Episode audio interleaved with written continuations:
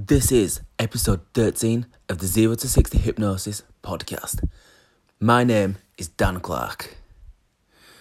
Get, download your free Hypnosis MP3 at 0 to 60 hypnosis.net forward slash free MP3. Past life regression. This is something that divides opinion. Is it real? Where's the evidence? Is it just another fringe therapy that claims a lot but doesn't even deliver? Truth is, there really isn't anything that can truly conceptualize a past life regression. Whether it's real, real or not is completely on the person having the experience. They make it real. If the person can vividly see, feel, and hear these certain experiences, it's just as real to them as having a vivid dream. What are my thoughts on PLRs? I'm of the belief that they are little more than our imaginations conceptualizing certain events. Our imaginations creating metaphors to paint the picture of where we are and where in time to tell a story. It could have been in a past life, it could have been simply a current situation, dressed up as a different person all time. Just like I'm dreaming. Case in point, a PLR that I had, where my experience was that I was a nomadic pirate. My galleon was moored in the bay, and I was on a grass plain, further on from the beach. And there's a town on the horizon. I had my hammock packed up on my back, carried with the rest of my supplies.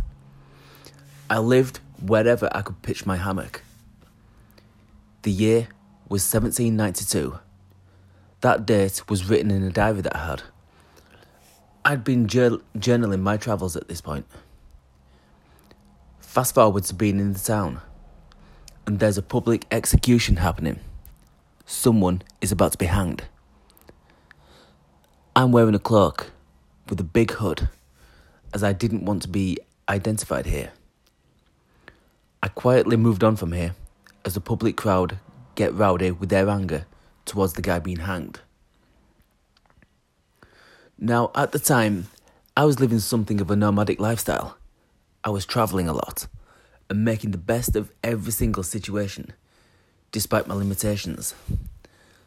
I was living on couches, meeting tons of new people, and having amazing experiences.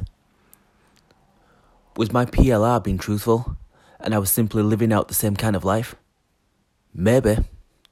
Perhaps my mind was giving more depth and reason to the lifestyle that I was living at that point. Maybe there was some underlying messages that my subconscious was trying to tell me.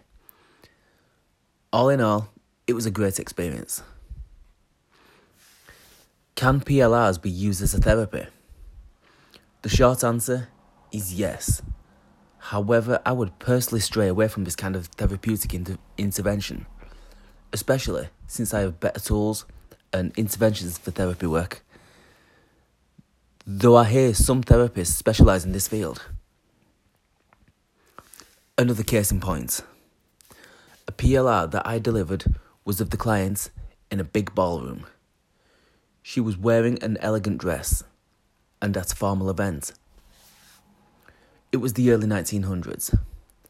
Her man was flirting heavily with other women at this event she then discovered that she has been having that he has been having several affairs with a number of married women. She then develops a severe distrust for anyone wanting to get close to her. That distrust in her PLR was something that she had in this life. While not nearly as severe, it was still something that she carried around with her. Being able to disassociate and observe herself in the third person went a long way in helping her overcome a lot of what she had come to distrust in others. However, from here, I still delivered a hypnosis session to overcome what she was still hanging on to. That's not the way that I would usually take that on. However, I work with what presents itself. It doesn't always make logical sense, and I'll adapt accordingly. And now, I am now taking on clients for past life regressions.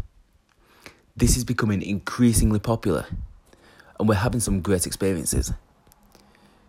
It only costs 20 English pounds.